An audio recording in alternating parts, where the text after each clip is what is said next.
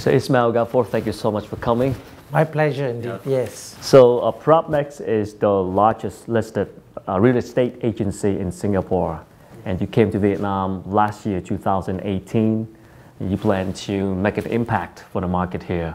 So how did you plan to do that? I think to start with, one of the key things here is this. Um, I realize Vietnam gives a little bit more challenging than Singapore Why? to start with. The number of people, the population, the magnitude Yeah. is very different Yeah. from Singapore. Singapore, a lot of things are very much in control environment. Mm-hmm. But once we have the recipe done, we have a strong desire to make it happen in a country that has got huge potential. Mm-hmm. And we think, as far as Vietnam is concerned, the real estate market and the young generation's desire to own a property and to invest is huge. And that's where bringing the element of trust is important Yeah. to the consumers. But before we can bring the trust, we need to train the salespeople mm-hmm. so that they become professional. So part of this dual career path requires a salesperson when they join PropNex mm-hmm. Is to embrace this knowledge basis concept of leveling up from a salesperson to a manager and a leader. And that takes a fair amount of time in grooming these people. Therefore, one need to have the right mindset and the attitude, Yeah, I believe so. and they will have to think of long term and not short term. And when we can fix these things right, it's easy to manage even 8,500 people. I mean, put it this way I, as a CEO, cannot take full credit for my company. There's no way one man can look after 8,500 people's performance. Mm-hmm. But I've got in Singapore 200 leaders mm-hmm. and about 400 managers to look after this group of people. Mm-hmm. And from the company's profit, the managers and leaders are taken care of. And now in Vietnam, we started one year ago. We have about 175 agents in Vietnam, mm-hmm. and out of which about eight leaders. And I'm happy to say, though it's a slow start, but we want to have the foundation right. We think in time to come, we want to bring in the same level of professionalism and training in Vietnam. It's not going to be easy. It takes time, but I think we have to start somewhere. That was exactly the case 20 years ago in Singapore. The practice was again the same thing as hmm. people don't follow rules because people want to do what they are comfortable and what is a norm. But what we need here is this, we need to have a few group of people who believe this is a career they can build over time. And once this happen, as long as we continuously emphasize on these things and incorporating technology, and technology does plays a huge part. One of the greatest advantage we have of economies of scale, mm-hmm. the fact that we are already as a public listed company in Singapore, we have a fair amount of deep pockets. And because of that, we are able to do research and as well as spend money on platforms, apps, virtual office, technology, training, and so on. And whatever we spend, when we go to Vietnam and elsewhere, the benefit of the countries that we go, they can use our software using on a cloud base in terms of invoicing, monitoring, and all other processes. And that's the greatest benefit uh, people in Vietnam or the company or the agents are able to immediately take advantage. Technology developments really impact the role of an agent as well. Um, you have the apps which just connect people faster and more convenient. So how do you see um, that would change how agent could improve themselves? And in this you know um, 21st century if somebody want to be an agent in the real estate market um, what should they prepare themselves I think you really asked a very important question as far as the real estate agents are concerned. Because I think one of the big concerns for many of the older salespeople, do they even have a future? Yeah. Because that's a big question yeah, because I think real estate agents who are just purely playing the middleman role, their days are numbered. Because if you are just a connector of property and a project, I think technology can very easily replace you. Yep. You have the sharing economy when you have the apps connect people yeah. very fast. There's no, there's no need for the middleman anymore. Yep. But what is important here is this. we also understand property investment are not a investment that you buy today and tomorrow you said I don't want you change. You can't because most of the property investment takes a fair amount of life savings and a commitment of the person within a bank loan that stretches 10, 15, 20 years. Therefore, you cannot make a mistake. And that's where an agent has got an important role beyond being a middleman. His knowledge and understanding of the real estate market his ability to connect with the customer to understand the customer's needs that he can buy the right property on a long term not speculative and ensuring that those people who buy the property from an investment whether the salesperson can come and continue to do the rental and taking care of the property in terms of all other things therefore this investment can last a longer period of time so an agent, first and foremost, mm-hmm. have to have a good knowledge of the research data so that he can communicate and empower the consumer to make that right decision.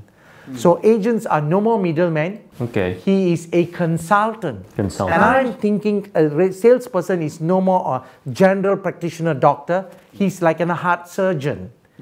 because if you don't do it right, yeah the buyer is going to get a heart attack because he has committed something huge and he may be bankrupt. So, what seems to be your biggest challenge in terms of the regulations of the real estate market here in Vietnam?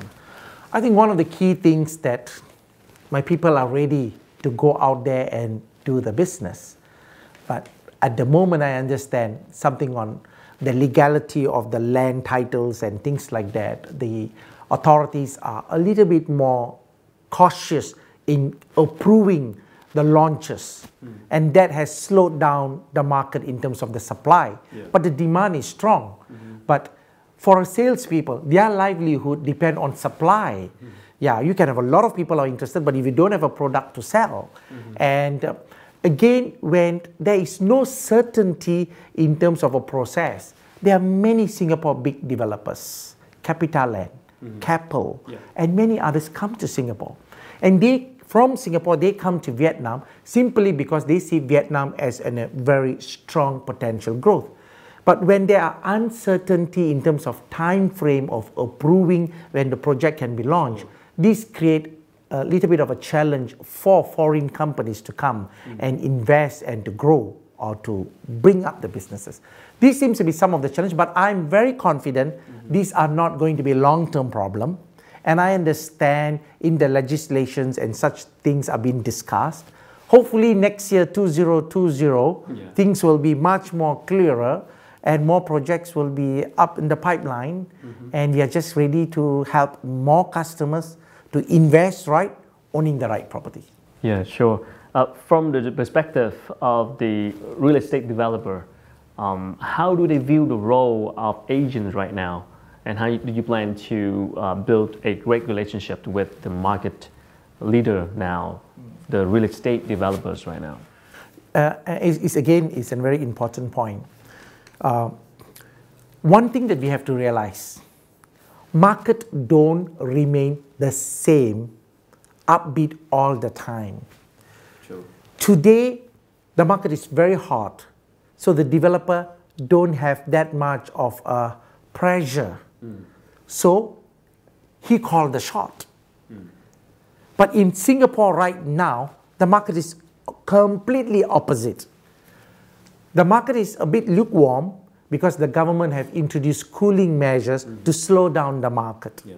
And therefore, the developers are so stressed about selling the product.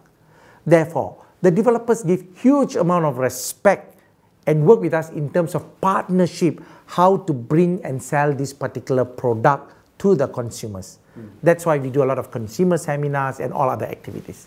So coming to Vietnam, at this juncture, we will follow the tide. Yeah. We support the developer.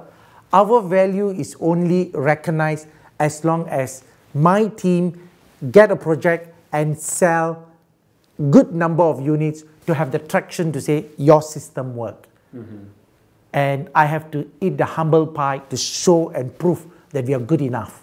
But there will be times where the developer will see us that we are truly a partner to help them because their risk is also huge. Mm. So, on that basis, I think uh, in a real estate business, there are few stakeholders developer, mm-hmm. agents and agencies, the broker, yeah. and consumers. Mm-hmm. What is important here is this there must be mutual respect and support. Developer want to sell at the right price. Agents are trained effectively to understand the product and consumers are brought here to explain and tell them about the benefits. And only when these three people do it right then the business is done well. Yeah. and that's what we are for. How do you foresee the markets in 2020 in terms of supply and demand? I think vietnam bucks the trend of the world. Despite the global challenges of the United States, of the China, and many other concerns of the economic slowdown, countries like Singapore, in fact, faces greater challenge because of a lower GDP and growth. But we are talking about Vietnam, 6 and 7 percent. And yet there is a strong young population still wanting to come and settle in the urban towns and the cities. Yeah. And therefore the demand is strong. I think Vietnam still have got a few more good years in the running of a positive growth story. Mm-hmm. What is important though, I always will be very concerned here is this. Whatever the growth in any country, it has to be sustainable. I would be happy as long as it is not a double digit growth in a year. Because when you have a double digit growth, say 12 to 15 percent or 20 percent, it's too fast, too yeah. hot. It's not, and you are talking about within five to seven years, if a double digit growth is double the property. One of the biggest challenge is not about the property being growing, is the affordability of the next generation. Can they afford to buy? Mm. And when more of the younger generations are not able to afford, then the unhappiness creeps in and people tend to revolt and they either give up or they don't want to be part of it. And my desire here is this I think Vietnam has got a huge potential, good story. All we need here is this, the regulators to keep a keen eye that whatever that happen is sustainable. Mm. And to me, if property prices goes up by 5, 6, 7%, it's okay when inflations are 3 4% and property prices go up, and even if you take 5 6 7%, it takes 10 to 15 years for the property price to go double, mm. and that's a, a, sustainable model. Well, thank you so much for sharing, and uh, good luck with your plan in Vietnam. Thank you so much. You. Indeed, Khan, really a pleasure. Have a good time in Vietnam. Thank you. Thank you.